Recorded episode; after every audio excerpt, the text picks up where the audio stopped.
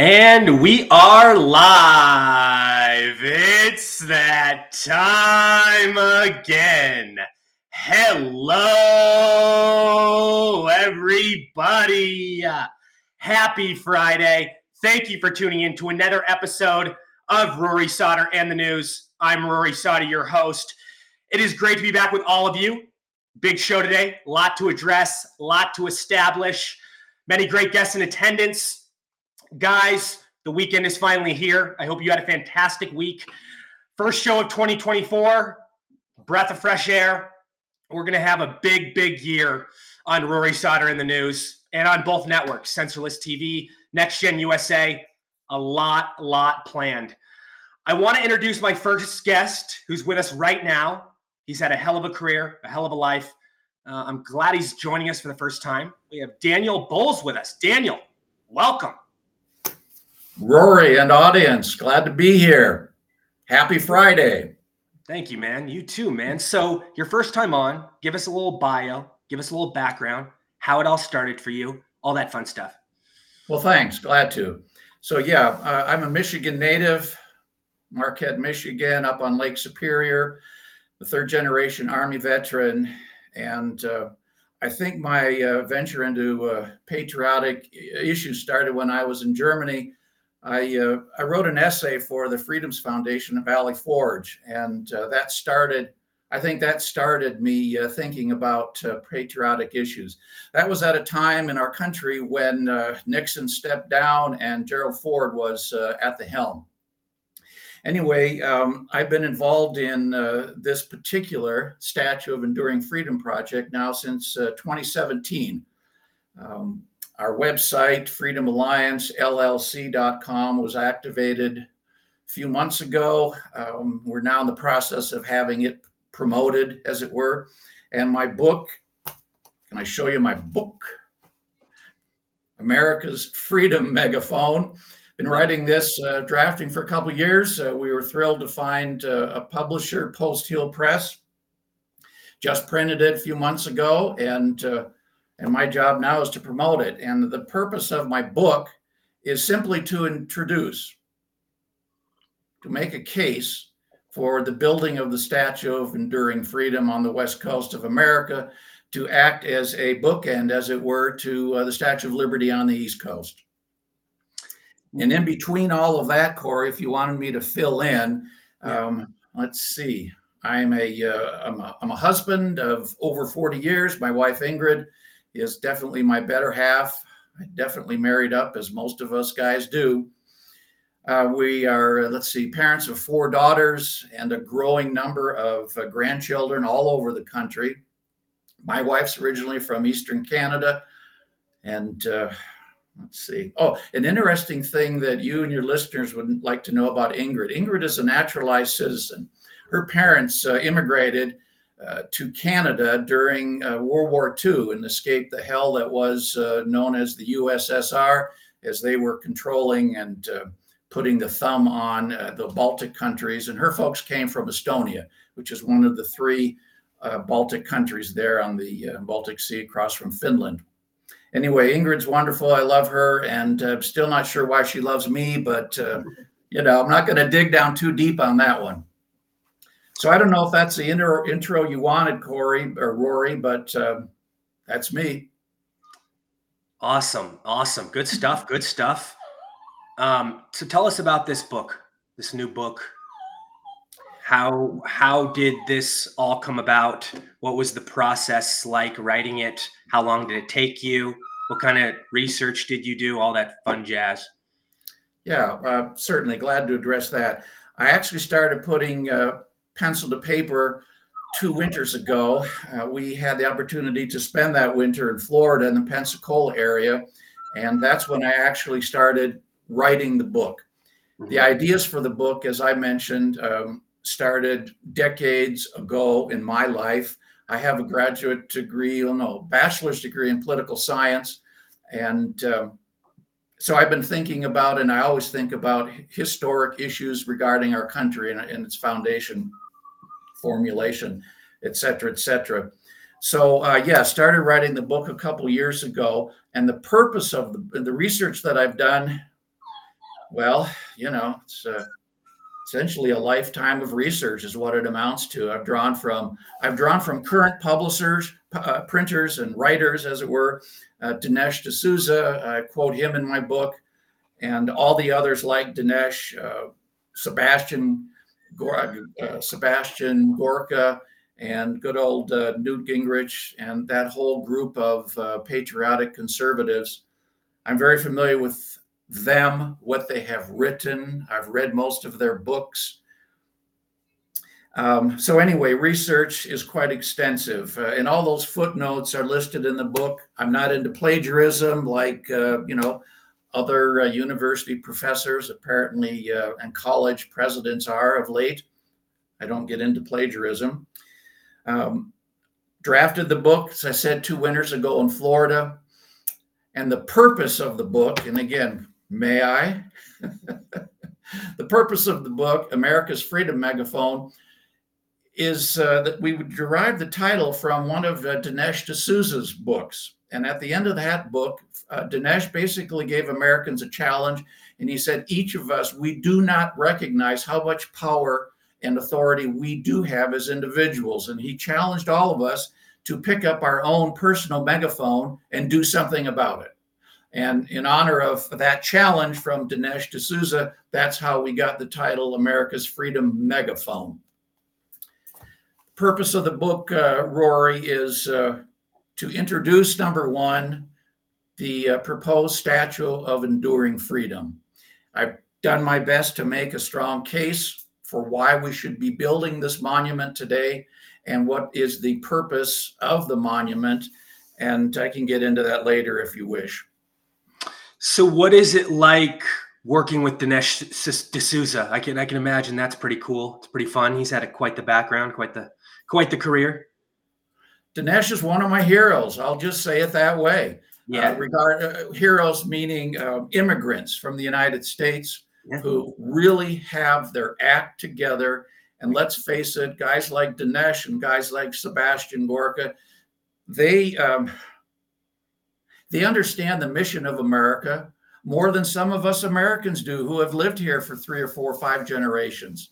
I just love these guys and what they promote, what they do, and the challenge they give us because they they have come from different countries and created a successful, you know, footprint here, whatever businesses they've chosen to get into. And uh, I love uh, I love highlighting them, and that's why I've referenced Dinesh and his books in my uh, in my book. So uh, hats off to Dinesh and all the others, immigrants. Yeah, he's always making movies that really shine light on things that uh, we're facing. You know, the, well, in, in, the way he started, you know, when you say shine light, another term is speaking uh, truth to power, right? Which is yeah. what our mainstream media they're supposed to learn when they go to uh, journalism school. Right. Speaking truth to power, and of course we know they're not doing that now, but Dinesh does. His first book and and, and DVD film uh, was talking about uh, Obama and the uh, well, his viewpoint of Obama. And as a result of that, Dinesh ended up spending some time in prison. Obama didn't like what he was saying, and boom, they clamped down on him, and off he went. Wow, that fact I did not know. I did not know that he went to prison. That that's news to me. Prison, jail, whatever. He was behind. He was behind bars. He got fined the whole nine yards. I don't remember how many months he was in, but. Uh, that's my understanding and the reading, the research I've done. That's what happened. So Dinesh is a, uh, fearless, a fearless patriot, and uh, unfortunately, uh, he uh, he paid a price for that and was willing to. But now look what he's done. He's written so many books and all the DVDs and the movies. Some of them have made it, you know, to the to the screen, as it were. Yeah. And uh, he's a great patriot. That's all there is to it. What do you make of the current um, political climate? What what we're facing right now as a nation, just with all the madness going on, all the craziness, all the chaos. Um, it never ends. I mean, I feel like it's more dangerous and insane than it's ever been. I don't I don't think I've ever been more unsure more concerned. But at the same time, I do have optimism in certain areas, but other areas, not so much. Good descriptors there, Rory. Yes, uh, tumultuous times that we uh, find ourselves in. Yeah. I've addressed that specifically in chapter four, I think it is in my book. Right. For those of who those who'd like to read it, pick it up at Amazon. By the way, my book's available on Amazon. You can go to our website and get it there if you want. But to answer your question, what do I think of all think of it all? Yeah. I coin a phrase or reuse a phrase that perhaps others have used, and that is big the big government coalition and I didn't identify who I believe are members of the big government coalition. And essentially, they are individuals, they are corporations, they are media representations and or organizations, they are educational uh, individuals and, and establishments. And they are the folks that are hell bent on replacing uh, Abraham Lincoln's phrase in the Gettysburg Address when he said, "And our nation shall." Do you know that that uh, quote that I'm getting at, Rory? Our nation shall continue to uh, have a rebirth of freedom uh, of the people, by the people, and for the people. Right? Wonderful yeah. phrase. The big government coalition, in my opinion, and many millions of others, they want to change that phrase to read of the government, by the government, and for the government. They want to change that. And they are implementing policies and programs that are creating all of this uh, chaos that you that you mentioned so aptly. What um, what do we do in regards to our freedoms being at risk? Um, I've never seen government abuse power like they're doing now. Uh, it's a it's at the worst level. Well, and and that's that's a heartfelt question. That's a question that millions of American citizens are asking today and have been for several years. Right. My answer to that is we build the Statue of Enduring Freedom. The Statue of Enduring Freedom will become a positive footprint on America. It will become a symbol, a uniting symbol of individual freedom that we as patriots are right now expressing our frustration that our that our individual freedoms are being stepped on and being usurped by the big government coalition. Those of us who want to rally around the building of the Statue of Enduring Freedom will be able to be involved in a positive movement, as it were through this symbol. And the, the key, if I can get into the mission of the of the monument, let me just say it this way. Historically, monuments are built to honor a past event or a past individual, and that's fine. The Statue of Enduring Freedom is being built, will be built to have a future focused mission. And that future focused mission is the heart of why we are building the monument. And to answer your question, what do we do about the chaos that we're in? And that drills down to our educational outreach program.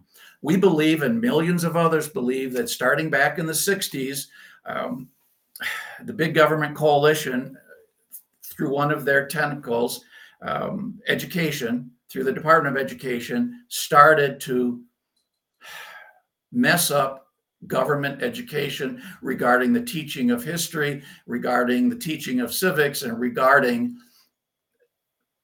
teaching true historical facts about the founding of America. And right. that is the mission, the future focused mission of the Statue of Enduring Freedom. It's all about education.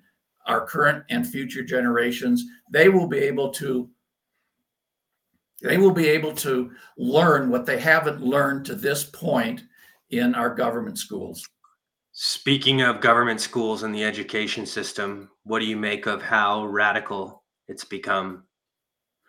um, I mean, we are seeing teachers enable transgenderism, uh, telling kids they can be all these different things, however they want to identify, you know, encouraging sex changes.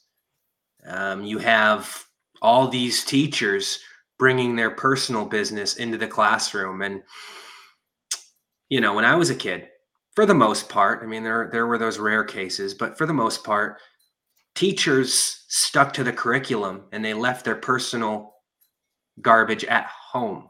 You know what I mean? That that's for home. That's for outside of the classroom. Your thoughts? Well, yes, and you're exactly right on that. Yeah. I addressed the issue of C- CRT and uh, all of the other issues that have morphed into our educational government schools at this point, and that our students are being basically indoctrinated with at this point in time. And there are ways to change that. There are ways uh, politically to change it. There are steps that can be taken, and that is for politicians and others to incorporate those steps. But the joining together, rallying together to build the Statue of Enduring Freedom is a way that all of us, common citizens, as it were, can make a statement that we're fed up with everything that's happening right now, the abuse, and everything that's that's being thrown at our children now, we're rallying around by building the statue, saying indirectly through again America's megaphone for freedom that uh, things are going to change. Things are going to change. How do we get government out of schools, and how do we abolish finally the Department of Education. It's always talked about. You know, they conservatives say they'll do it, never gets done. Right. And I'm just tired of hearing it. I want action because that could solve 80 to 90% of the problems, in my opinion. Absolutely. And the converse of that, 80 to 90% of the problems that we're experiencing right now are with us because they have, again, the big government coalition, education department, et cetera, et cetera, they have been having a free ride, a free ride and and moving, incorporating their philosophy into the government school system. So, to answer your question, perhaps what can be done? Well, I, if I can tell you right now, and there are many others, just like you mentioned, some politicians have talked about uh, defunding the Department of Education. The last that I remember is Ronald Reagan. That was one of his platform issues, and and you know the Great Reagan Revolution, and he wasn't even successful in doing that. It can be done. This is my suggestion. Some other politicians have talked about this. So to address your your question, it can be done, and this is the way that it can be done. The budget that right now we have going to the Department of Education, we divide that by state relative to population, and that chunk of money goes to each of the states in the form of a block grant to their state Department of Education. So they still will get the money, access to the funds that our government has allocated to education, but each state then will determine how that funding will be, you know, spent uh, as far as curriculum matters in each of the 50 states. And by doing that, what you also are doing is eliminating the Department of Education. Or if you don't want to eliminate it 100%, leave leave $1 million a year that that organization can get. 1 million, just one. And they can create, uh, you know, programs that they want. And then they can present them to the states and the states can choose whether they want to incorporate them or not. So it completely uh, turns on end what's happening right now and it can, so it can be done. Um, like I said, that's up to uh, that's up to politicians to make that happen. Why do you think Ronald Reagan failed um, in doing so? Um, did he have too many obstacles in his way? Do you have just the details on that? Well, I don't have the details on it. Um, other than yes, we know that that was one of his platform issues. He would have done it if he could. Sometimes in presidential politics, you have to pick your battles. You only have so much. You only have so much, um, you know, much in the in the bank, as it were, and you have to decide where you're going to use that goodwill in your bank towards what projects.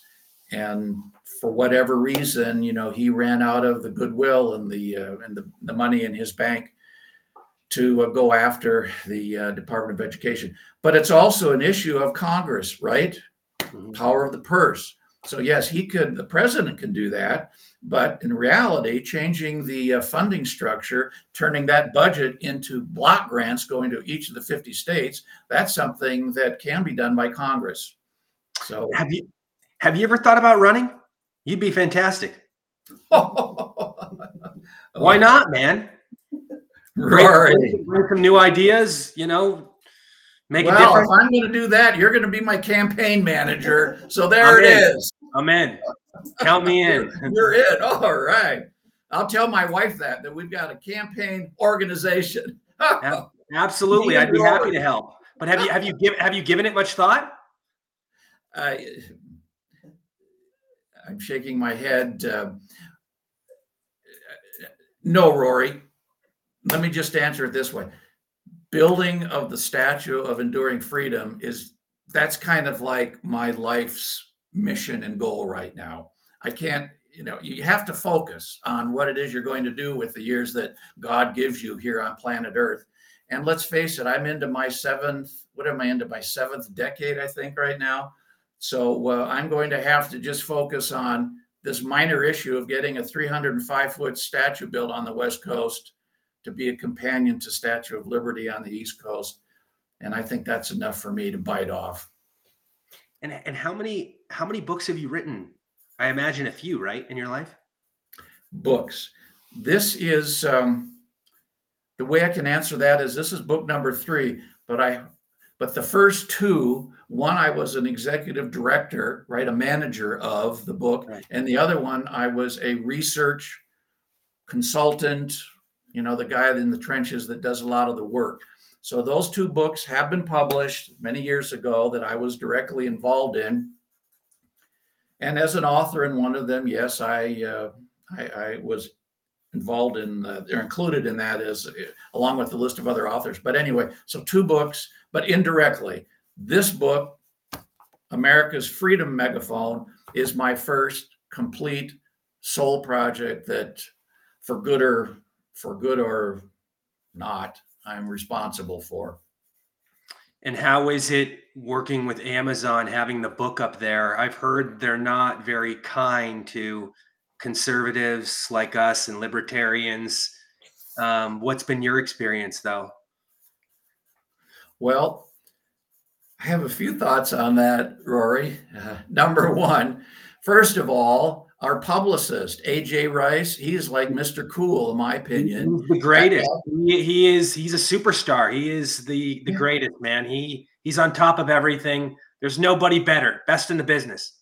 There you go and so and we we love aj totally we respect his uh, skill set we respect his passion about america and all things patriotic about america so anyway absolutely aj is on our team to provide publicity for the book so with that knowing that um, i'm sure that we will succeed and beyond that can i just mention a few things as far as our target audience and my personal goals oh yeah for sure there were there were just um, oh I don't know what 75 million people that voted for Donald Trump in the uh, in the 20 uh, 2020 presidential.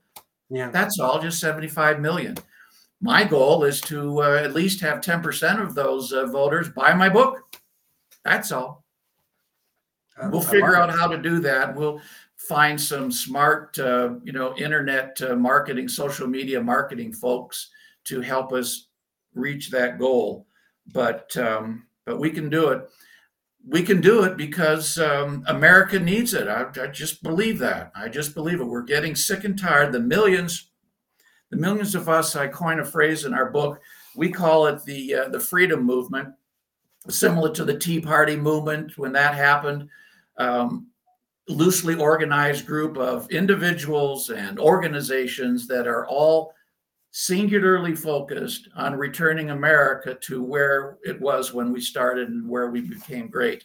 Right. And that freedom movement, those individuals, of which there are millions, and I've listed in my book, by the way, um, probably 50 of those organizations that list that exist today doing the same thing trying to move america forward in, in the same direction that i'm talking about and in the same direction that the statue of enduring freedom you know will shine light on so those folks eventually will look at my book mm-hmm. they will become champ i hope they will become champions of being it built um, because we are championing the same message that they are championing themselves. And I'm thinking of the wall builder guys, you know, uh, Barton family uh, down in Texas. And anyway, I've listed a whole bunch of them in my book. So, what was your question? I don't remember. we're going to take a quick two minute break and we're going to come right back. We're going to come two right minutes. back. Time out. Yep. Stay with us, everybody. Rory Sauter in the news. We'll be right back.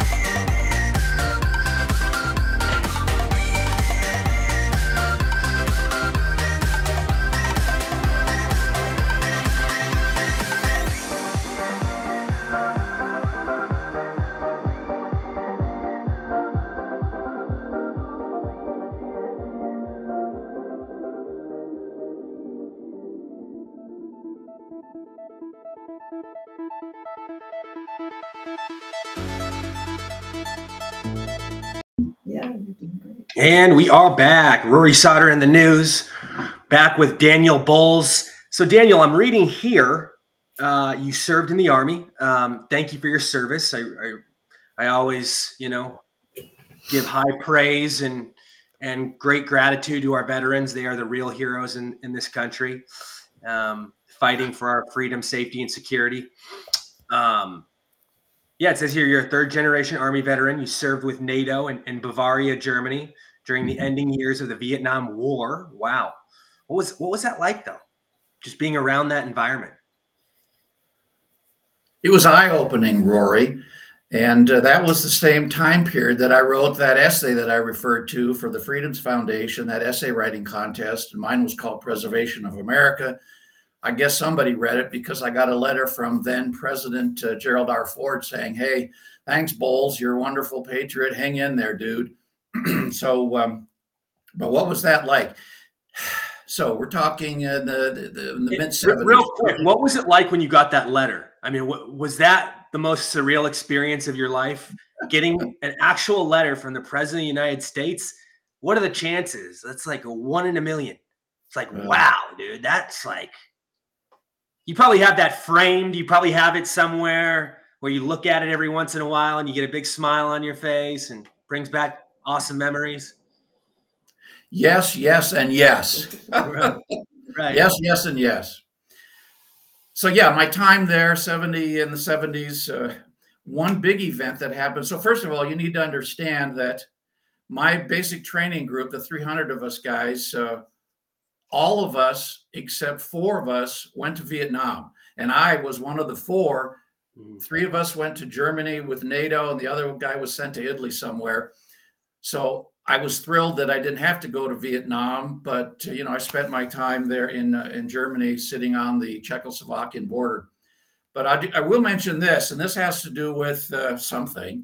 Maybe it has to do with terrorism and my. Uh, but anyway, I was there in southern Germany when, in 1972, we had the Summer Olympics in Munich, and that was the year that the Palestinians uh, terrorists decided to jump the walls at the Olympic uh, Village, and they they killed, uh, they shot up a bunch of athletes and their coaches. It was a horrible, horrible moment. Um, their uh, their terrorist leader at the time. Daniel, Daniel, I got to fix something in the settings. We're going to take literally a 20 second break. We'll be right back. We'll be right back. Us. I'm holding. Stay with us.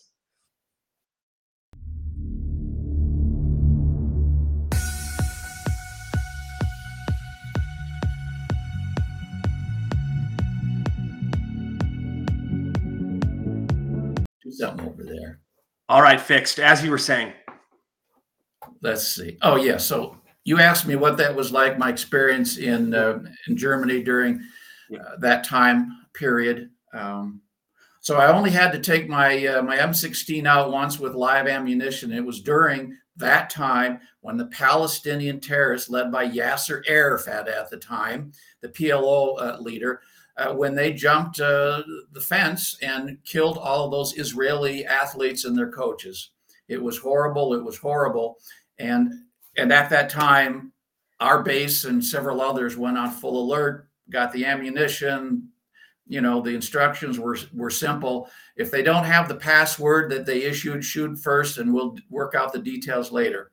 So that was like my closest experience with combat what my MOS was not a combat soldier, unlike my father. So yeah, it was a great, uh, it was a good eye-opening experience. I'll just say it that way. And being over there and not having to go to Vietnam, was that a relief for you? Did, did you were you worried that you would be in the middle of that? Because it was not a it was not a pleasant situation. It was pretty ugly. Well, it was, and you know, we can uh, hindsight's always twenty twenty, and we know what happened in the Vietnam War in the, in the large extent. But specifically with me, I'm, I'm glad that I went where I went because um, I don't know why, but uh, I was apparently a good shot during uh, basic training, and I had this fancy. They were going to send me. They offered to send me to sniper school. They also wow. offered to send, send me. You could have been the next Chris Kyle. You could have been one of those top top snipers, man. Yeah, and dead too. No, yes. minus minus that part, but you yeah, know there you go. Oh, right. Yeah. anyway, yeah. so uh, there it is, and uh, and that was, uh, like I say, a great eye-opening experience. One of the great things about uh, growing up in America, but then living outside of the United States for multiple years, and I've done that for many years. Lived for a long time in Scotland, and now Germany here.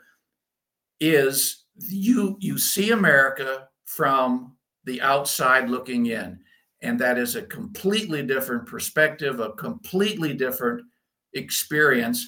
And I just wish more of our young people could experience that somehow in some some way, because it really brings home what America is all about, the American dream, in a way that some of us who grew up here and never go outside of our state boundaries, we don't experience, unfortunately.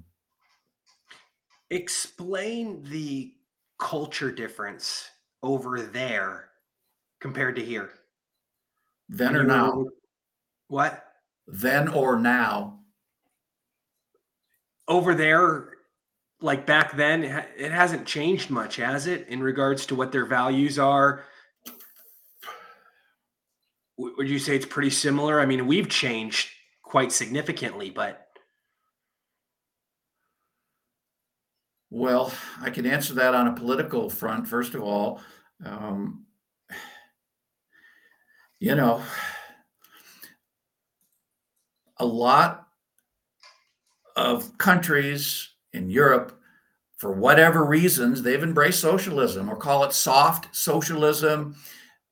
They they love the uh, they love uh, free health. You know, the government pays for health and tax the heck out of me. I don't care. Just they love those kind of things, and uh, and they have they embraced it then. They embrace it today and uh, I, for me, it's a sad thing. I mean, who saved who saved uh, Germany's butt in World War One? Wait, let me look. That's right, it was the United States. Who saved Europe's tail end f- from World War II and Hitler's hell? Wait, wait, it was America. That's right. When we were coming over as a patriotic democratic country, not a socialist country, we are the, we are the ones that stepped up. And yet today, they uh, you know they do this is the America as we know it gone for good?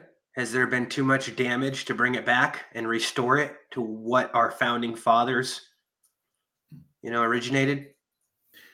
My answer to that question, Rory, is a big no, capital N O. Put it in bold and put an exclamation behind it.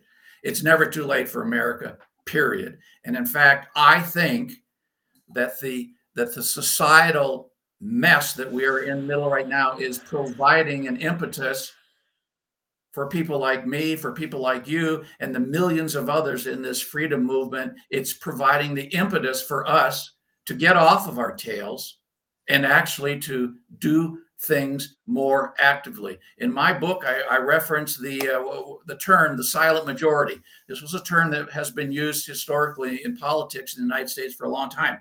I believe that everything that you're talking about and the crap that's going on in America right now, the frustration that normal, hardworking Americans are feeling, as members of the, of the silent majority, they are becoming silent no more. They're the sleeping giant of the, of the silent majority. We are sleeping no more.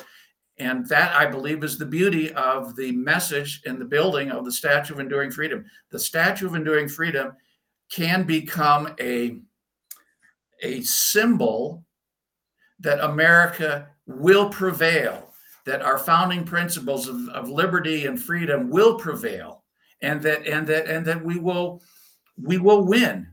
You know, um, we say quite often in the circles that I uh, run in um, freedom will prevail, evil will fail. And that's my answer to your question.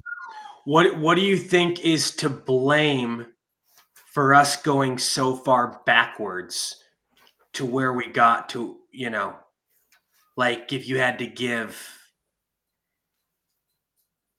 that explanation, we got lazy entitlement. We got, we got comfortable.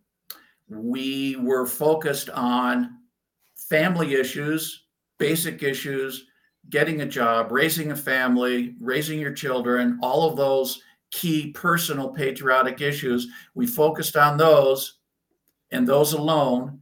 And as far as politics in our country and, and the social issues of our country, we were asleep at the wheel. I believe that's how we have migrated to the point that we're at today.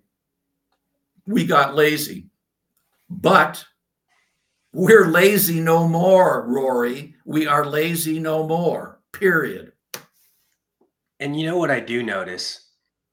And if you look at statistics, if you look at history, if you talk to, you know, older individuals, the work ethic years ago was way stronger, way more disciplined than it is today. You know, so many people in this era want stuff handed to them on a silver platter. They don't want to go out and earn it.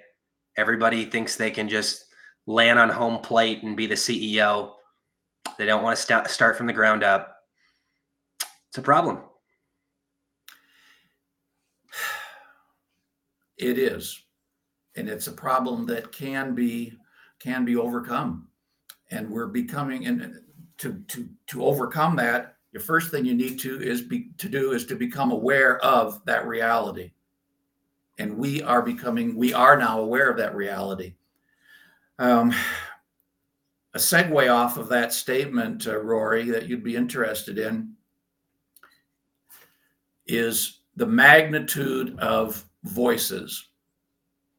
The magnitude of voices on the liberal big government coalition side is very, very loud.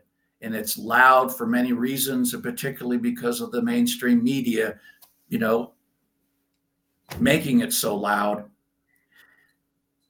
And voices like yours and like mine, and all these kind of normal citizens, we have a voice, but it's it's a very small voice.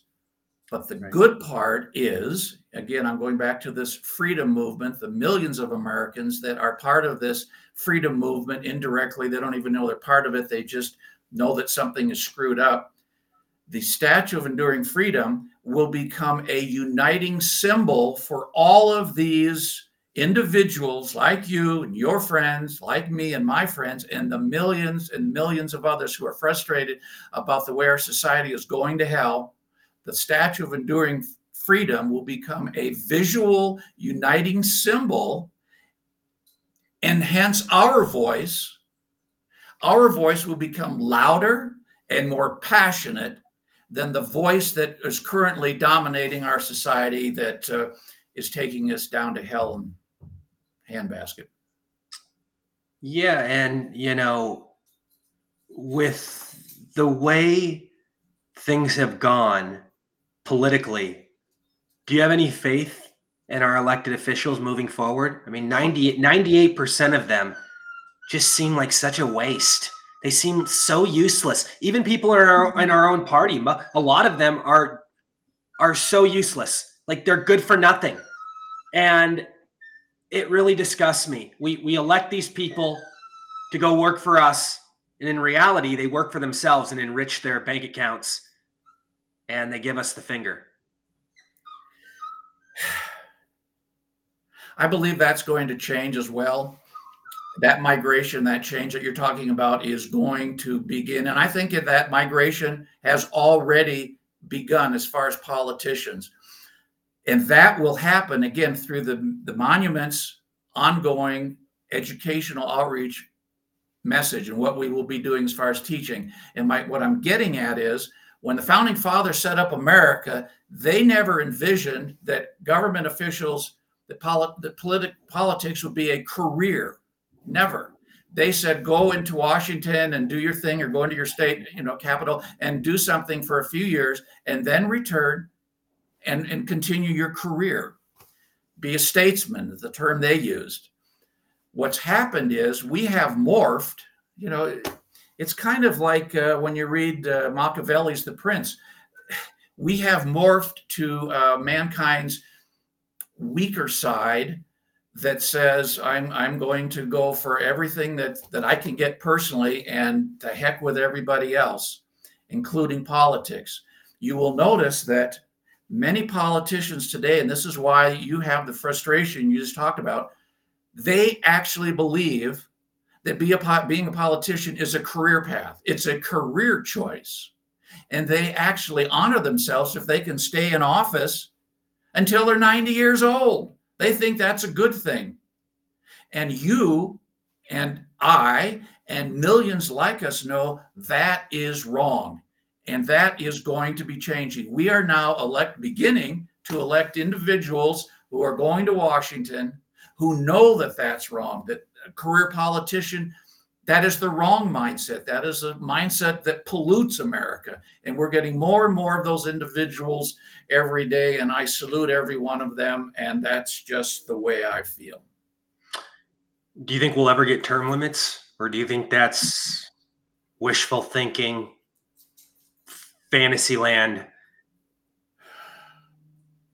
It's not wishful thinking and it's not fantasy land. It's something that very much can and will happen. There's an organization um, that uh, has that as their um, their purpose in life. I'm a member of it, and uh, the great one, Mark Levin, he's one of the uh, chief champions of that whole movement to um, have a constitutional convention. Their main objective is to do just that, um, right. creating term limits uh, for the other houses of, of uh, of our country. And you know that's and how can that happen?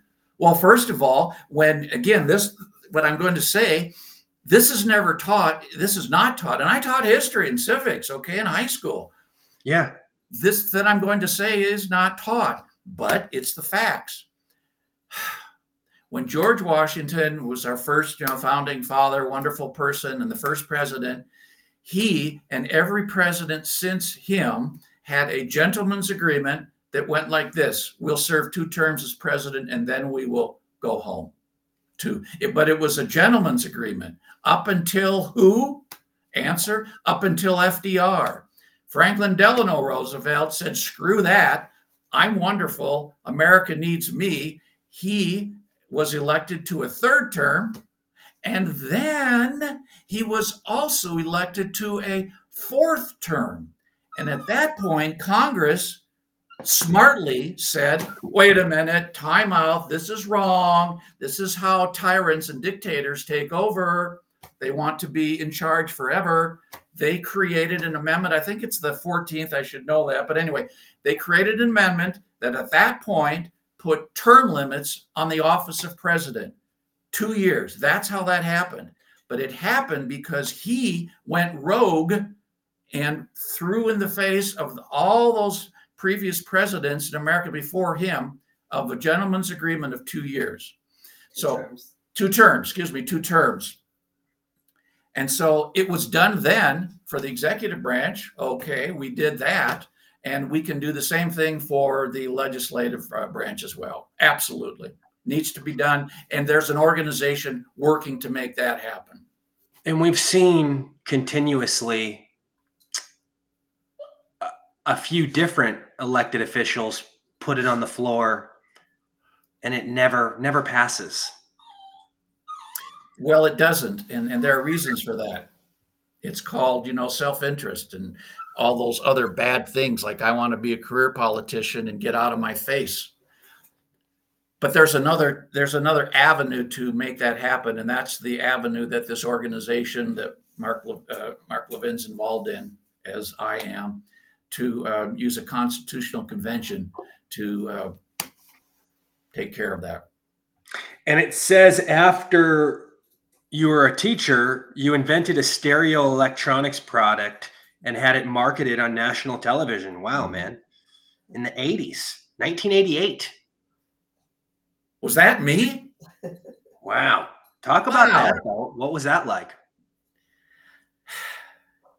So, yes, uh, Rory, it's true. Um, I left uh, the teaching profession after five years and decided to follow my entre- entrepreneurial business itchings, as it were. I went to night school, got an MBA, and then I got this idea to uh, create a product. And the product was a result of my having written some children's stories. And the thought process brought me to this product called Pillophonics. And uh, long story, uh, we eventually got it marketed on national television through the QVC, uh, you know, national shopping network, whatever it is today. And uh, it was cool. Uh, we sold out when we got on national TV.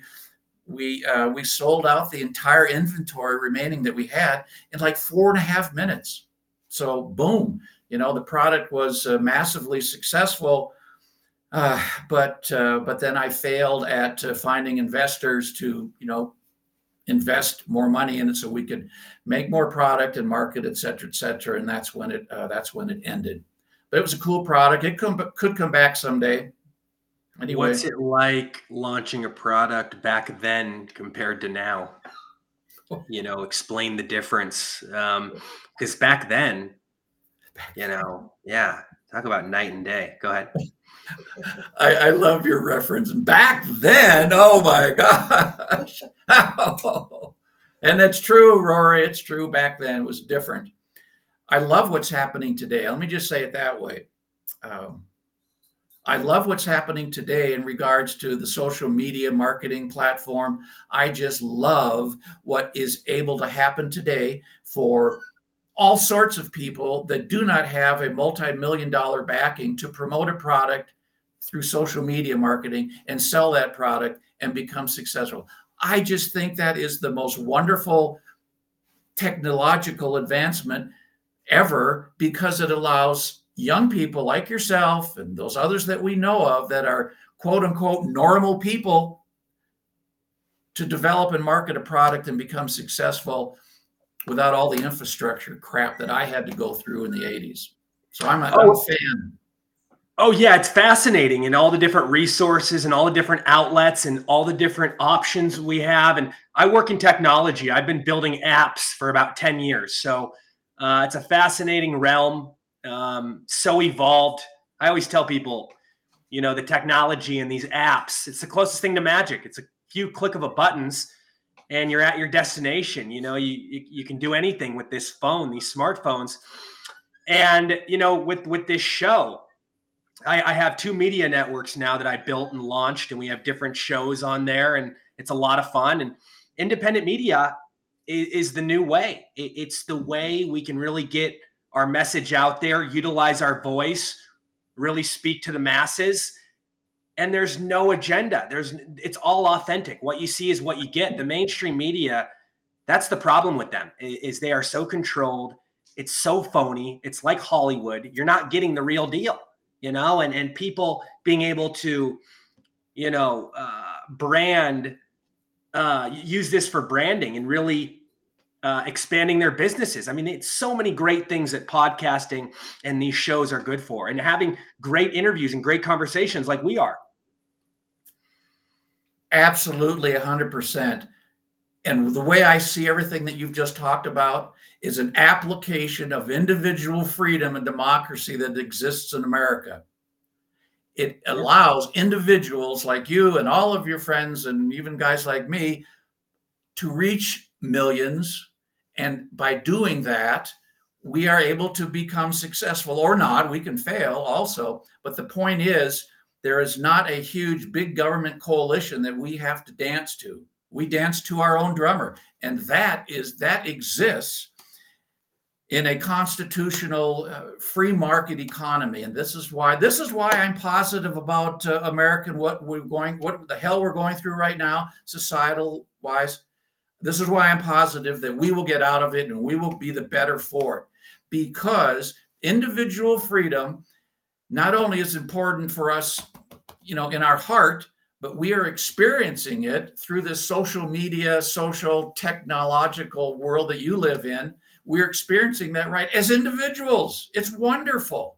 And right. the reason that the big media boys don't like it, the reason that, you know, uh, some of the old school fee- uh, people bemoan the old days, like, oh, we wish that we could have Walter Cronkite telling us how to think and when to think. They miss those days because that was big government control. They control the message. And today, they don't, there, no one controls the message. Individuals can produce and promote their own message. And that is individual freedom and liberty on steroids. And it's wonderful. Did you ever think back in the day that it would be this evolved in 2024 within the technology realm? Did you ever think it would be this advanced and No, and the answer to that question is an analogy, and it's one with my grandmother. mother had uh, when she was a young girl. Um, she told us that she watched the the Wright brothers, Orville and Wilbur, take off in their first little airplane. Okay, as a young girl, and guess what? As an old lady, before she died, she saw freaking um, Armstrong land on the moon. So what what what a uh, what a life's experience and lifespan to see that kind of change happen in aerospace. Okay, from the Wright brothers to going to the moon, she saw that in one lifetime. Right. And so to answer, I use that as an analogy to answer your question. No, I have I've never experienced it. I I'm but I'm I'm wonder I'm happy that it's here. Absolutely happy. Yeah, it's it, it's fascinating stuff, and it says right here you've consulted for private companies, educational organizations, and nonprofit foundations. Man, you're a busy guy. Yeah, well, talk to my wife if you want the the backstory on all of that. Fun, good time. So, w- how long have you been doing the consulting stuff for? I started my own company in '87. Wow. Had various clients, big ones and small, big ones and small ones since then. And of course, the the client now that I'm working for is my own company, Freedom Alliance LLC. So uh, we've gone the gamut. I've played the uh, the corporate, you know, role for quite a while. I was in executive sales for quite a while, and uh, I guess I've been around the block. And what's some of your biggest clients? What do what do you most? Well, I don't want to give them any free advertising, but I will say that I was in the publishing industry for quite a while. Oh wow, you've done it all, man! Jack of all trades. well, you know the end of that saying: "Jack of all trades and master of none." Oh no, not me. so uh, you were in the publishing industry. Carry on. Continue.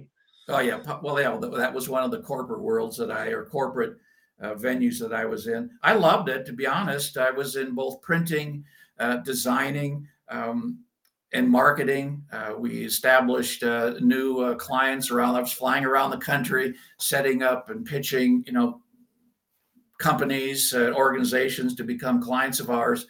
And we we did a lot of printing stuff, magazines and newsprint products.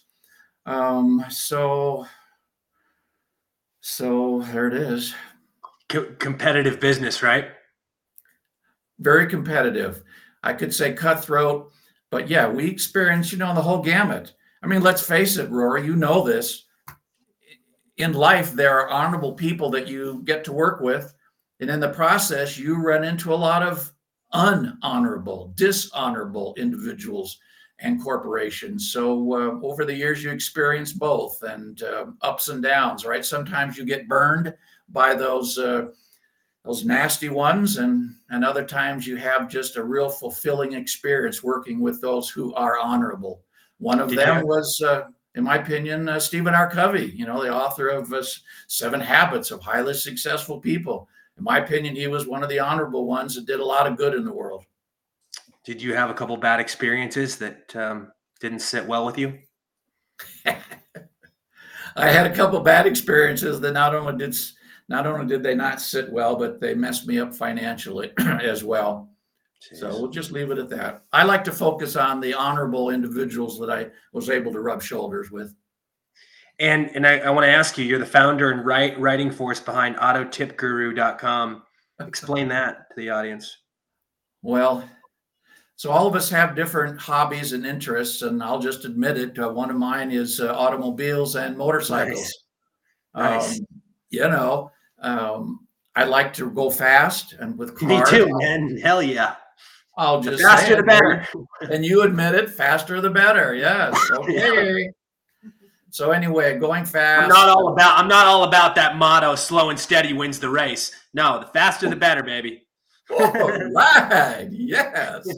One of my highlights, one of my top 10 best days in my entire life was spending a week at the Indy 500. Wow. Oh, God, yeah. Another Jeez. one meeting Mario Andretti and having him sign my motorcycle helmet. I mean, it's on wow. and on. I'm a car guy, I admit it. And because I like to write, I write for AutoTip Guru. It's my company. I write yeah. a monthly uh, column for consumer automotive uh, readers. And I do that and whatever. No. Um, dude, so so how long have you had this in place for? Oh my gosh, I don't know, 15, 15 years now. I'd have to check my files, but it's been a while. But I'm also Sorry, on my, the car. My dog's chewing on the the um The curtain. Um, so you got to do uh, take your dog through some dog obedience classes, man. He's getting a little out of control. Yeah, she's she's a handful. She's nine months. She's a puppy. Um, oh okay. Yeah, yeah, but the whole the whole auto um, industry. What, what do you where do you think it's going? Uh, are you nervous that uh, with the way prices are, with the way interest rates are, uh, they're not selling as many cars? Uh, there's a lot of reports that are not good uh, in the auto market. That's exactly right. And in my opinion, they deserve every downturn that they get, they meaning the industry themselves. Um, I was just talking to a Lexus dealer last week, looking at some of the machines they had on their sales room floor. And uh, the salesman, I asked the salesman, why is this model so much less expensive than this model, right on the same sales floor? And he said, Well, that's simple, Bolz. This one that's cheaper does not have all the high tech improvements that this model has, and therefore this model is $15,000 more. And I shook my head and I said, Well, you know, for uh, a lot of car consumers, we just see a car as a piece of metal to get us from point A to point B. That's it. And this business, and then I asked him a question. I said, Do you ever foresee, as a salesman, do you ever foresee a time when me as a consumer can come into the uh, into your show showroom and say, "Hi, I'd like this car, but I want the no tech version, no tech instead of and, and low tech." Versus the high tech stuff of all the computer chips and hundreds of them that are in this vehicle. Can I get a low tech or no tech vehicle? And he smiled and he said, "You know, Bolz, uh, we have a lot of people that complain about the the influx and increase of high tech in vehicles. They don't like it, and et cetera, et cetera. And so that's my um, that's my two cents worth on the auto industry. I could go into more details, but whatever. A lot of people think there'll be a collapse economically, including myself. Um, I think things are going to be worse than the Great Depression. This this is the place I don't have optimism. This is the place where I think there's going to be a lot of chaos. of the economy, just because of all the buildup everything we've been experiencing, all the inflation, all the endless printing of money, the raising of the debt, and they don't stop. Um, a lot of bankruptcies, a lot of a record number of credit card debt now, over a trillion dollars. I mean, I could just go on and on on all the indicators. But, anyways, um, when this all does hit the fan, do you see the auto industry suffering more than 2008? Because they suffered like hell. Uh, but at the same time, they did get bailed out which was which was a big thing. I can imagine the bailouts are probably going to come again. I hope. And look at all the re- like you you were pointing something out that was very on point. They make a lot of reckless decisions, and then they make these reckless decisions, and then they get bailed out with taxpayer dollars. It's kind of sick. Those times have to end. Those times simply have to end, or or their industries will completely fail, and they'll have to start from scratch this business again another reason i make the case in my book america's freedom megaphone to be found at freedomalliancellc.com love it. I'm being told i have to pitch my book so there it is. But uh, where was i on that? I'm sure it was something salient. Well the car industry yes and bailing out. Uh, yeah. that is an example of the big government coalition usurping, in this case, corporate America, the free constitutional um, economic uh, issues that we have going on in America. It was a failure, it was wrong. And I think there are individuals that realize, including politicians, realize that it was wrong and that none of that can happen anymore uh, period. So uh, I guess to answer your question, I'm hopeful, even though I, I agree with the list that you uh, mentioned, that's quite a list. It's pretty dire. Um, one way or another, uh, the American economy uh, will come through. We'll have, you know, band-aids on our forehead and we'll have, you know, ace bandages around our knees. We will be beat up, absolutely. But I do believe that in the end, we will, we will prevail. What do you think of what do you think of China now? It was just announced on the news breaking yesterday. They are now the leader in exporting cars in the world. yeah. Does that surprise you? Uh, no, it doesn't surprise me. Uh, it doesn't. Um, I do believe, though, that uh, that will not. I believe that's a blip in the historical timeline. Why do I say that? I say that because of again history. Look what happened to the economy in the USSR. Why did why did communist uh, Russia fail? They failed because they couldn't feed their own people. They put all of their money into, in their case, into defense, and they couldn't feed their own people, and their economy, their country imploded. Right. China, who is China? China is the is is the Soviet Union of today, meaning they are a huge communist run, one party uh, country. And they will fail just like the Soviet Union long term will fail. That form of government, now you're getting into my political side of my life, is not sustainable. Communism is not sustainable. Look at, anyway, I don't want to get into all that political stuff but uh, China, yeah, uh, that's a positive blip on the historical map for them, and it will not continue, period. And the war on free speech is a big thing right now um, in our country, and that that all factors into freedom. What do you make of that? Hmm. I mean, it's probably the worst it's ever been, with everybody getting censored, people in certain cases going to jail. In many um, cases, right? yeah, um, over in certain countries now they're penalizing people for misgendering. Um, it goes on and on. The war on free, you can't say, you know, how you feel. You can't, you know, offend any groups. You can't. You pretty much just have to be a good little puppy dog. Rory, the answer to that observation, which is very astute on your part, I will say that. The answer to uh, that observation is found in George Orwell's 1984 novel and also by uh, Huxley's uh, A Brave New World. The answer to everything that you just said about controlling speech and manipulating and this and that and everything, the answers to all of those questions are found in those two books from those two uh, authors. Again, they have no future in the history of mankind. Yes, they're controlling or they're in, they're influencing a lot of society right now, that's true. But again, I'm going back to our silent majority. The 75 million that voted for President Trump and many other millions who kind of would like to have, but they didn't have enough guts to. Those people are not sleeping anymore. They're not in hibernation anymore, Rory. And when that happens, when they start yelling, when they unite around the building of the Statue of Enduring Freedom, that message, that voice will be so loud and instill so much courage in normal Americans and patriots all over that that voice will be it will be loud. It will be it will be you know the decibels will just be breaking your eardrums. It will be so loud and that is the, the loudness and the, and the and the yelling for individual freedom period. And that is the message that will prevail. There it is.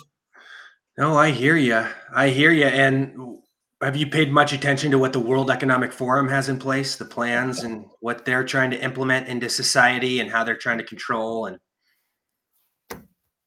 and the answer is yes. That's on page 76 through 81 in my book, America's Freedom Megaphone.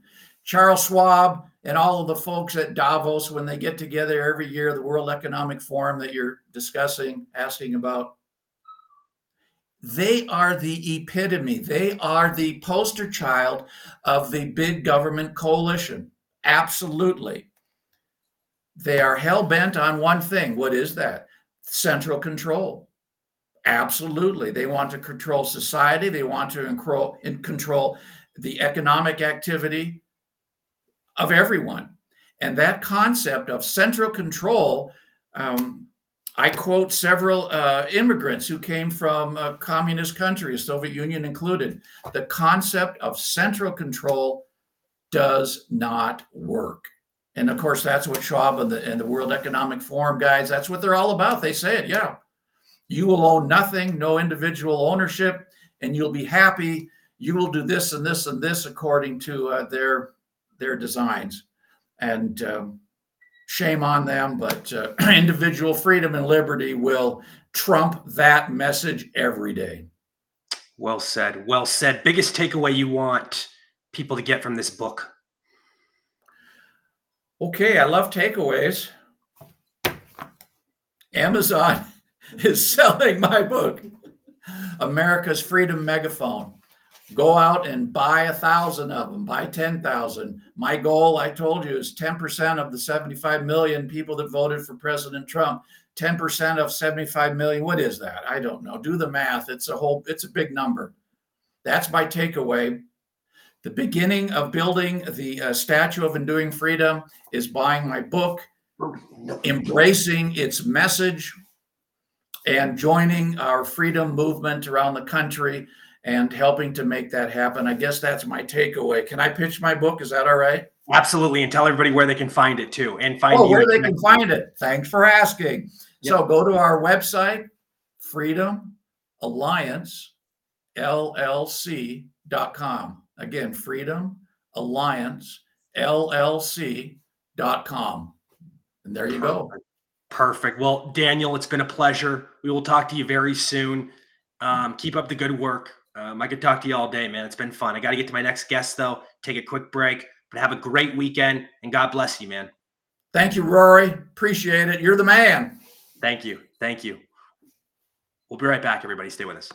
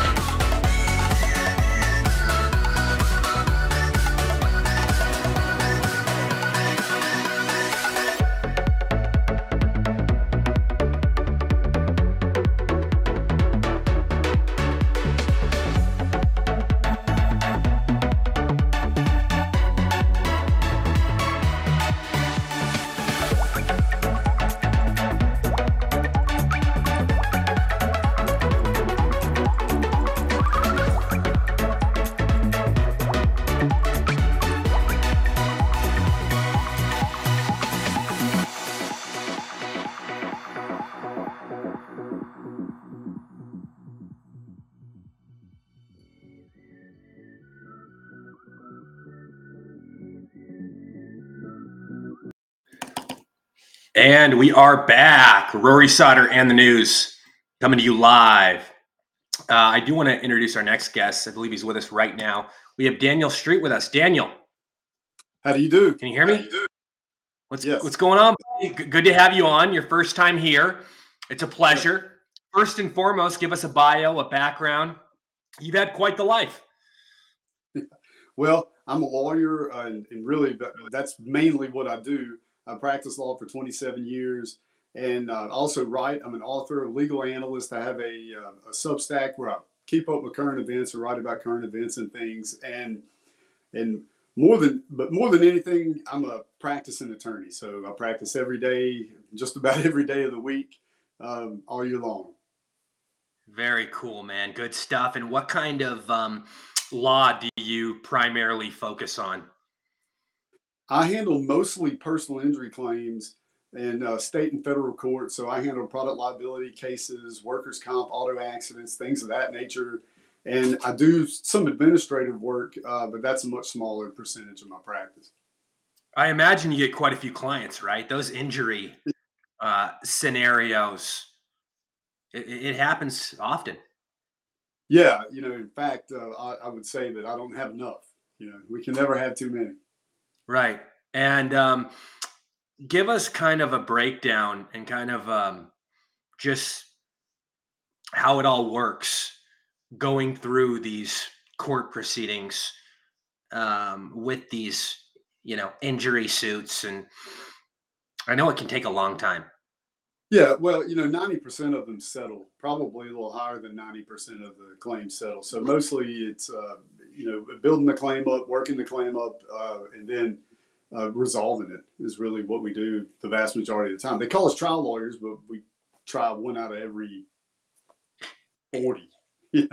Yeah. And what is the reason it's 90% of the time they're settled outside of court? Mainly because of costs, would you say? They don't want to use all the money on court fees and spending money on lawyer fee. And it's just, it's a drag, right? Yeah, no, actually, I think that the reason most claims settle is because uh, the parties during the course of the, the claim narrow the issues down to what's in dispute. And when you get to where you're not that far apart, you usually just resolve it. So um, that that's my perception of why most claims settle. Do those trials get pretty ugly, man? Like when you when you get to that point, does it get they, pretty pretty intense? Yeah, they can. They can. The vast majority of the time, you know, lawyers uh, tend to be very professional to one another, and um, most of the time, I would say of all the cases I've tried in my 27 years, it got really, really contentious. Maybe I can count on two hands the number of times where we're, we're the kind of the kind of thing where I said I'm gonna let that guy leave the courtroom before me so we don't bump into each other in the parking lot. You know, it just doesn't happen very often. Good stuff, man. Good stuff. And you're out of Louisiana. Monroe, Louisiana. Very nice. How how far is that from New Orleans? As far as you can get and oh, not wow. be still be in Louisiana. I'm 30 miles south of the Arkansas line. Oh, so okay. just you could you just about couldn't position yourself to be farther away from New Orleans. So you're closer to the capital, it sounds like. I am. Well, I'm closer. I'm closer to the capital than New Orleans because Baton Rouge is about a, about 80 miles north, kind of northwest of uh, New Orleans. So. Gotcha, gotcha. And the laws in those states aren't they a little, you know, more severe and con, you know, have harsher consequences than others? Well, in Louisiana, I would say that uh, probably that's probably not the case with respect to the work that I do. Now, on the criminal side of of uh, litigation, um, I would say yeah, Louisiana probably has harsher sentencing and harsher sentence enhancements and, and things than a lot of other states do. I haven't done a survey of that nationwide, but we're generally known as a place that'll kind of drop the hammer on a criminal defendant. Yeah. Yeah, it's uh I I was down in New Orleans a couple years ago. I like it down there, man. Louisiana culture, people are friendly, you know, people are yeah, it's cool. It's different. It's it's just it's and that's what I love about this country is you go to yeah. different states and it's almost like you know it's just it's the way they do things it's just it's it's cool to be around all these different traditions all these different values all these different cultures you know because you'll be in a different state and then you'll go to somewhere else and it'll be totally opposite how they go about their daily life the curriculum and i just think it's cool well i agree with you i think i've, I've traveled all over the country yeah and and you know, there's always there, there's parts of America I haven't been to. It's a beautiful country, a lot of wonderful people. New Orleans is is uh, the kind of place I always tell people, you know, you need to be careful when you're down there, but um, it, bring your wallet because you're going to need it. Right. And and don't worry about your your diet and don't worry about your waistline because right. you're gonna you're gonna blow a diet and your waistline is gonna get bigger. That's just Yes. all there is to it. You know? Absolutely. What's your favorite Louisiana dish? I'm sure you have too many to, to name, but if you had to uh-huh. give like one.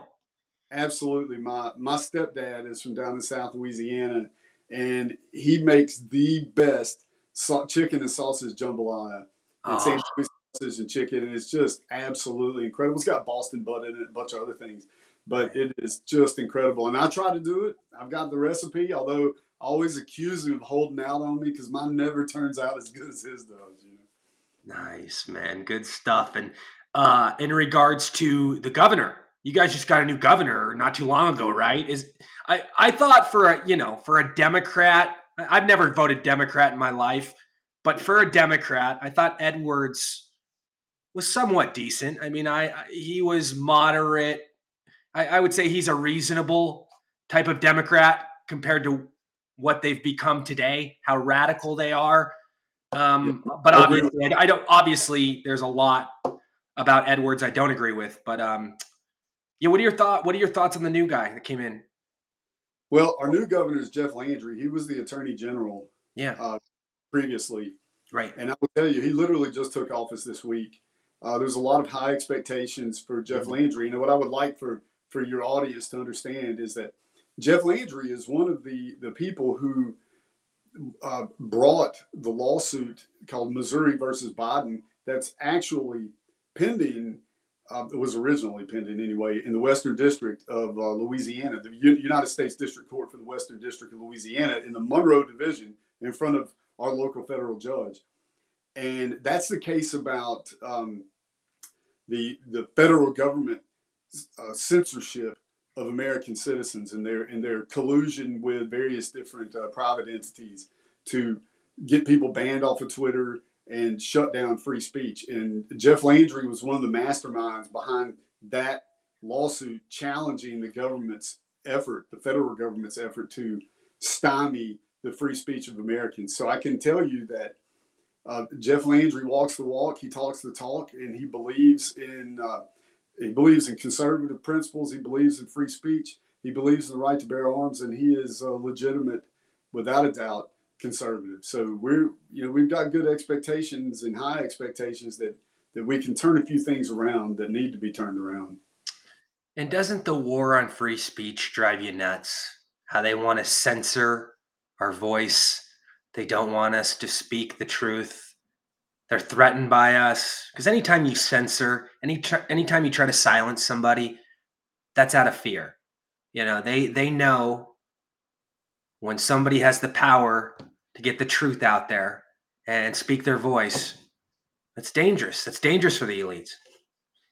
Absolutely. And look, what, what I explained to people about Missouri versus Biden, and I've actually written in my Substack about the case, but there's some other people really following it very closely. But what what's just to me just absolutely shocking, just stunning about it is what they uncovered in the during the discovery phase of this lawsuit is that the Federal Bureau of Investigation had a team of people working on all of this, and part of that team, a little sub part of that team, was working to get the president of the United States at that time, Donald J. Trump, banned from social media. They were unsuccessful for a very long time and had had Twitter and other social media outlets telling them, no, that's not a violation of our terms of service. So the United States government and the federal law enforcement, whose boss was President Trump, he was the head honcho in the executive branch. They were actively undermining him in an election season to try to get him his voice silenced on social media. And when the truth came out about it, you would think that the FBI director, you know, I don't know what he knew personally, what his personal level of knowledge was about all of this, but any decent person leading the FBI when this came out would there there'd be heads rolling. And what does he do?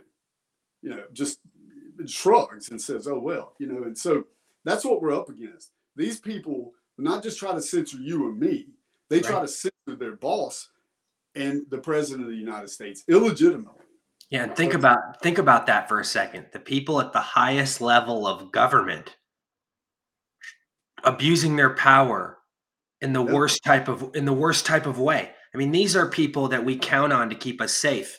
And what they're doing is they're coming after us. They're not going after the enemy. They're coming after us us innocent civilians. Yeah, and look, I'm, the worst part about it is the lack of accountability.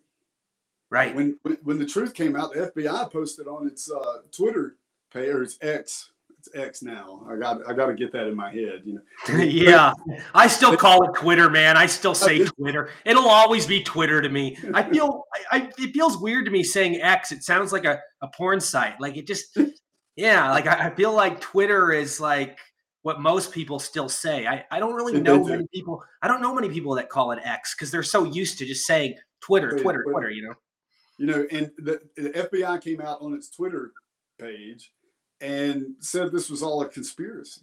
I mean, it's not a conspiracy. It's been proven in court, been found by the court to be a fact. It's not a conspiracy anymore. And right. uh, you know, the good news, there is good news, and I always try to be positive, is there are yeah. a lot of people working to st- put a stop to this. There's there's light shining on it that was never shown on it before. And the case wound up in front of a federal judge who believes in the First Amendment and believes in the rule of law and is just flabbergasted, I'm sure, at what the government did. And he's worked active, you know, he, he got into the case and ordered them to stop, granted an injunction. It's all the way at the Supreme Court now.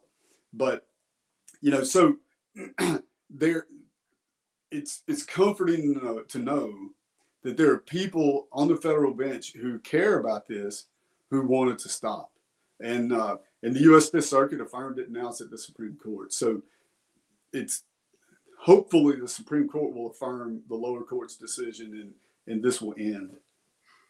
And speaking of censorship, does it make you sick to your stomach how much power and how exempt big tech is? You know, look at everything they're getting away with. Look at all and look at all the the lawsuits and it just seems like they always win. If anybody tries to throw anything at them, they're untouchable.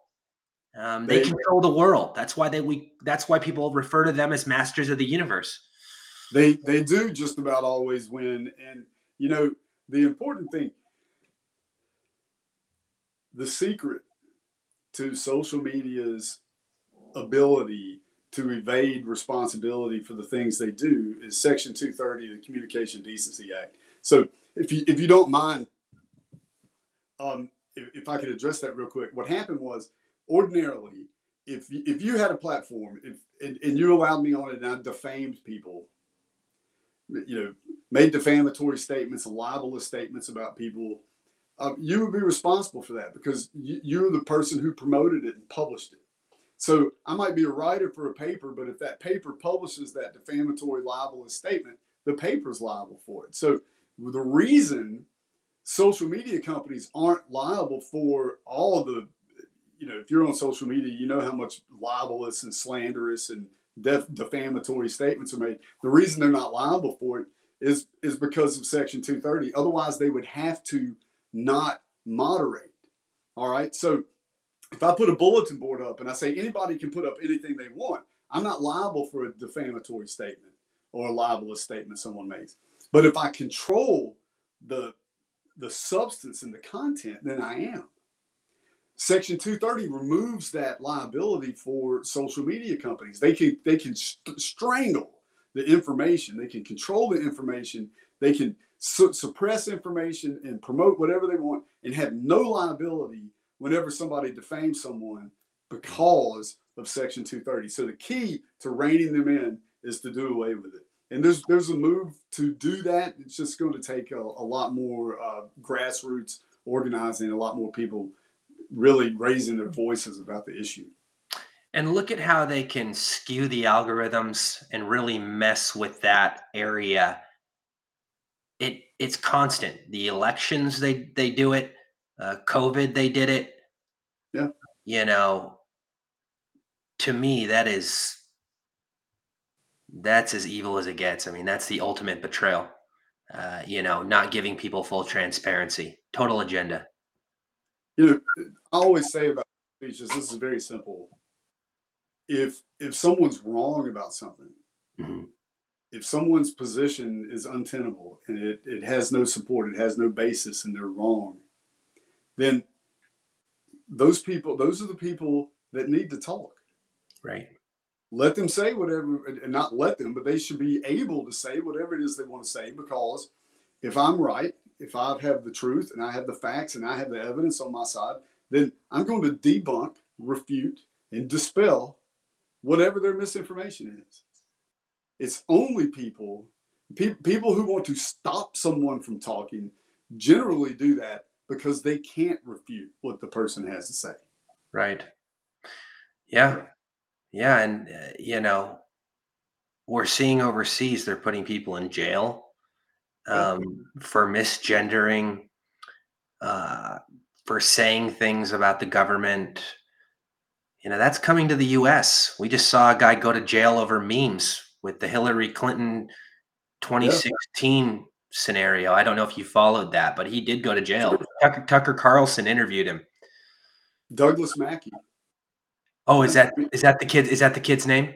That's his name. That, then you got the guy, the Rebel TV reporter in, in Canada, got got beat up and arrested last week for asking questions. Right. Asking questions of right. government uh, representatives who didn't want to be asked any questions. So no, this is not the the free speech is under attack throughout the world. The the difference is that most places don't have a Bill of Rights, and most places on earth don't have a First Amendment.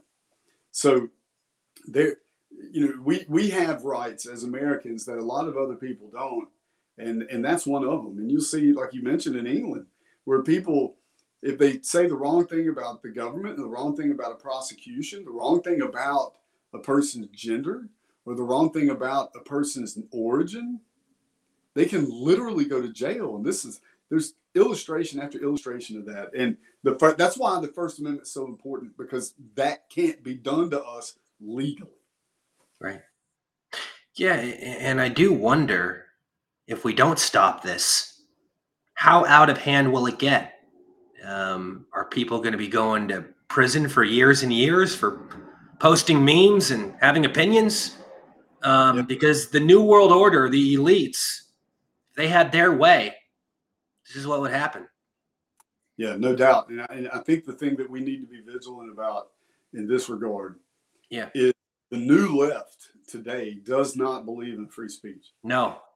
You may remember earlier, I mean, well, last year at a U.S. Senate hearing, uh, Senator, it was, I think it was Josh Hawley from Missouri, but it may have been Tom Cotton from Arkansas, but mm-hmm. I think it was Hawley.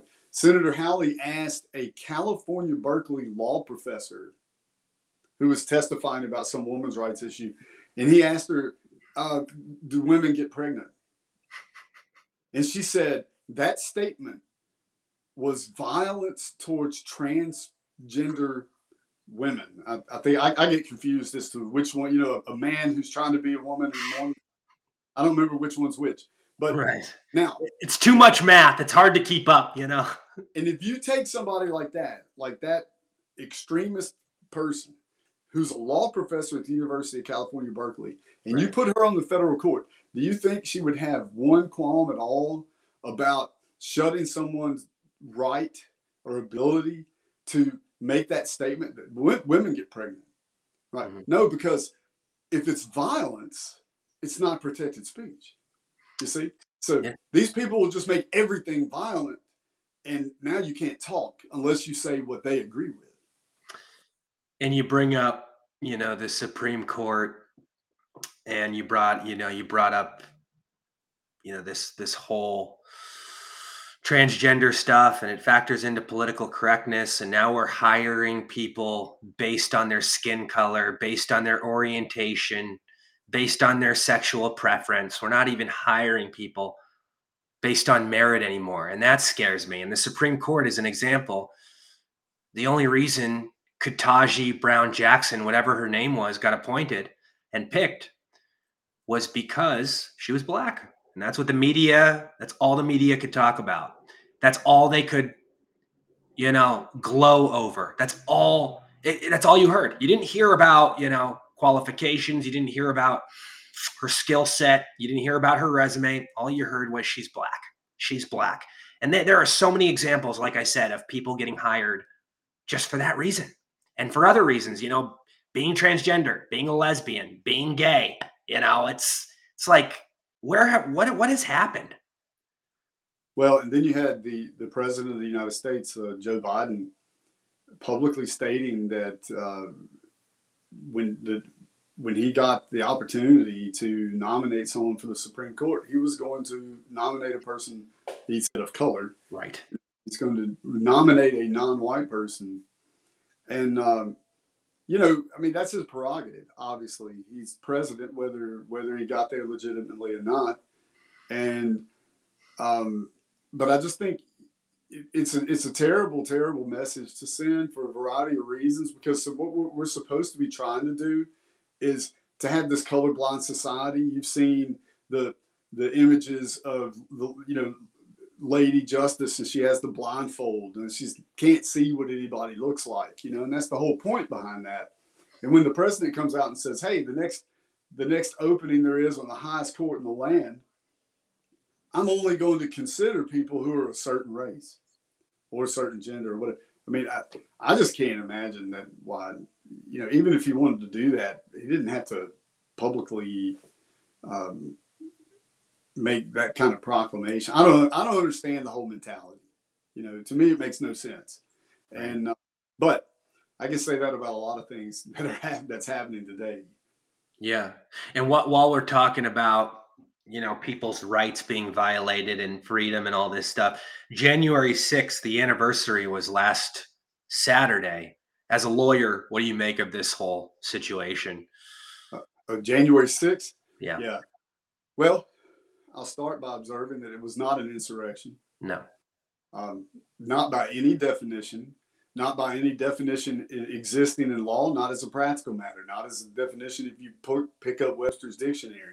You know, um, the other the other important important point about that is there's been over a thousand people charged by the United States Department of Justice yeah. for some conduct of some kind that occurred on Jan- January 6th. Not one of those people it's a bold statement, but it's true. Not one, not the Oath Keepers, and least of all President Trump. None of them have been charged under the federal insurrection statute. That's 18 USC 2383.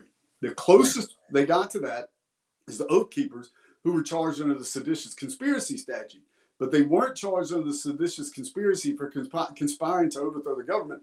They were charged for conspiring to obstruct the certification of the election.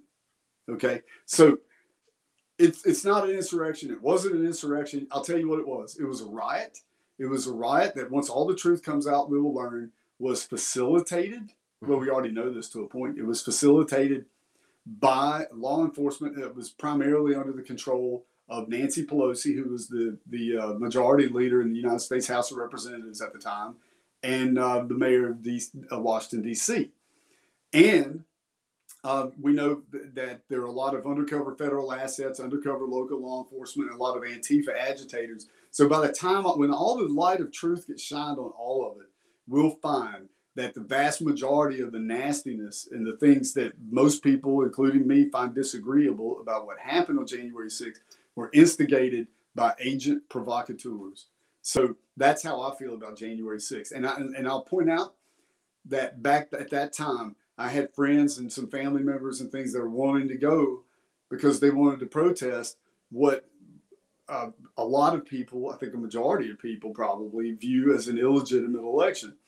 And I told them all, don't go because that crowd's going to be riddled with feds. And the Democrats are doing, they're, they're up to something to, because there's going to be a historic objection to the certification of the election at that joint session of Congress where the House and Senate meet to certify. And if you take out that interruption, you know, where where the the Capitol had to be evacuated. Prior to that, we would have had twice as many objections, maybe even more, because Senator Marsha Blackburn, Senator David Perdue, Senator Kelly Loeffler, just to name a few, changed their vote after the the uh, Capitol was evacuated. Did you see the DOJ came out last week, and it's been over three years since this happened, and they said they're still tracking people down, interviewing people, and want people to pay a price who were just attending the event that day. People that were just there on the grounds that didn't even go into the Capitol. I did see that, and yeah, and they're going to charge. It, it's it's uh it's a dis it's a disingenuous expansion of the disorderly conduct statute in in Washington. So I really uh, you know the Supreme Court that, that those case some of those cases are headed up to the higher courts now. Hopefully they'll rein that in and put an end to it. Um Rory, I got to tell you I appreciate you having me on. I know we had we had some uh, technical issues on my end. I'm sorry about that. I have another call I need to take here in a minute. Okay, you got about five minutes. Yeah, uh, no, actually, it's uh, right now. I'm oh, sorry. you do? Okay, uh, real quick though, I yeah. before you do go, um, promote your book real quick. Yeah, okay. So I've got four books. I've got three that are about fake news exposed about Trump. Um, the other, the most recent book, which by the way, let me tell your your audience, you can get my most recent book, which is fake news about conservatives, immigration, uh, COVID uh, I got a couple of chapters about fake news that's been directed at uh, Governor DeSantis.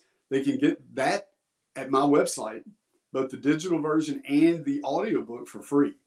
So if uh, my website is danielrstreet.com, but you can get uh, my Substack, which is free, free copy of my newest book at danielrstreet.com, and there's links to my social media and to the books at Amazon. Perfect. And you're on you're on Substack and you write quite a bit too. You write a lot of articles. I do. Yeah, I write about the good thing about Substack is you can write about things that are as they're as they're happening. Whereas when you publish a book, a lot of times by the by the time the book is published, it's not as timely as you would like. So I use a Substack to weigh in on fake news and a lot of just legal analysis and things in kind of almost real time, so to speak. Yeah, and and Daniel, um, coming up this year, what are the three big headlines that you're focusing the most on? Right now, I'm focused mostly on the uh, the lawfare being waged against President Trump. So the the effort to get him off the ballot is probably the number one thing that that I've been focused on the last few weeks. Uh, then number two is going to be what's going to happen with the DC prosecution, and then the third thing I think uh, the, the Florida prosecution I'm not so worried about, but the third thing that I'm, I'm focusing on is election integrity. And so I've, I've got some articles that I'm working on that I'm going to roll out as the, the year progresses and the election gets closer about what I call the Democrat fraud machine and what they're going to try to do to steal the election this time. Speaking of the Democrat fraud machine, do you think Hunter Biden will pay a price? And what did you make of his little uh, appearance on Capitol Hill? Yeah, he Hunter is probably going to wind up being uh, convicted of something, but I would expect his his father. These are all federal charges. I would expect his father to pardon him. So I think ultimately he'll have no consequences really. And I got to ask you this, Fauci. Did you see the little elf on Capitol yes. Hill on Monday? Every yes. other every other answer was, "I don't recall. I don't recall." Sickening. Yeah, well, he was he was obviously coached to stay out of perjury traps. So right, right. What, he, oh, go on. Sorry. No, that's good. No, and he also said he admitted to lying about the social distancing. He that's said right. that was all along a false narrative. Yeah, it was just made up. It was made up. I, I actually wrote an article about that. Yeah, it's just made up. In Europe, it was three feet. In the U.S., it was six feet. It was all made up. And the, and the, and the war on the vaccines, man. I mean, this is this is the biggest crime against humanity I think we've ever faced. I'm telling you, and, and I'll tell you, my, my, new book has uh, over it's uh, ten chapters about COVID misinformation. Just about anything that the American people have been told about COVID, about the vaccines, about remedies, about things that work, don't work, all misinformation. It's uh, one of the great misinformation campaigns in the history of history, and it was run worldwide. Don't you agree there'll be more lockdowns because 70% complied? Well, you know, I, I'm, I'm going to disagree with that. And I think because I know a lot of people who are just not going to do it again. They're just not going to do it. I know I'm not doing it again. And uh, so I think there's going to be some civil disobedience if there's another lockdown. Right. No, I hear you. I hear you. Yeah. And, and, again, uh, tell everybody where they can find you, where they can get involved, all that good stuff. DanielRStreet.com. DanielRStreet.com. That's my website. There's links to everything I'm doing. And I would really like people to follow my Substack. It's DanielRStreet.substack.com. It's free. And and I'm working on that to uh, you know, if I can build, I really want to get that built up because I'm able to be timely about the things that are going on right now and I would really like to uh, have the opportunity to come back where yeah. where I'm I'm not so crunched right. on time because of the technical problem. No, absolutely. And to conclude, last thing I want to ask you before you take off: Jeffrey Epstein and the files that were released. Any thoughts to that? Did you uh, look into that? Yeah, I'm, I'm. You know, I think I think there's a lot of people who are listed on there who really weren't up to no good. You know, I just I just don't see Oprah Winfrey doing anything really. You know, but the people who went 15, 20 times, they're the ones we really need to have the microscope put on. And but look, you know, that guy, that guy's gone for a reason, and that's so a lot of people aren't held to account. And I just don't I don't have a whole lot of confidence that anything's gonna happen on that. Do you actually think he's dead? You, are you convinced? Yeah, he's dead. Do you think he killed himself? No. No, he didn't kill himself. Who, if, if, if you had to give a guess, who do you think did it? Oh wow, uh, I think he was probably off on on the uh, efforts of an amorphous group of powerful people throughout the world. I don't think it would be one person. I think it was like a cabal. that guy had he had a lot of people by the short hairs, and they solved that problem. No, absolutely. And uh, Daniel, I got to ask you this too before you go, real quick. Thoughts on the World Economic Forum and Klaus Schwab? And there's all these new reports out that they're trying to really um, do horrible yeah. things. Yeah. Um, well, I I don't have an inside track on a lot of what they're doing, but I do know that a, a significant aim of the World Economic Forum and its partners is to reduce the human population of the planet Earth. Yeah. And uh, the only the only question is, what means will they go to to do that? I can't answer that, except I think it's something we all leaders throughout the world need to pay a lot of attention to, and they need to be very careful with because there's a lot of things happening that defy explanation. So, um, and they and it happens to correspond perfectly with what the World Economic Forum wants to do. Absolutely. So, Absolutely. Uh, Daniel, I know you got to run, man. Have a fantastic yeah. weekend. I love having you with us, and we'll talk very soon. All right. Thank you, sir. All right, man. We'll be right back, everybody.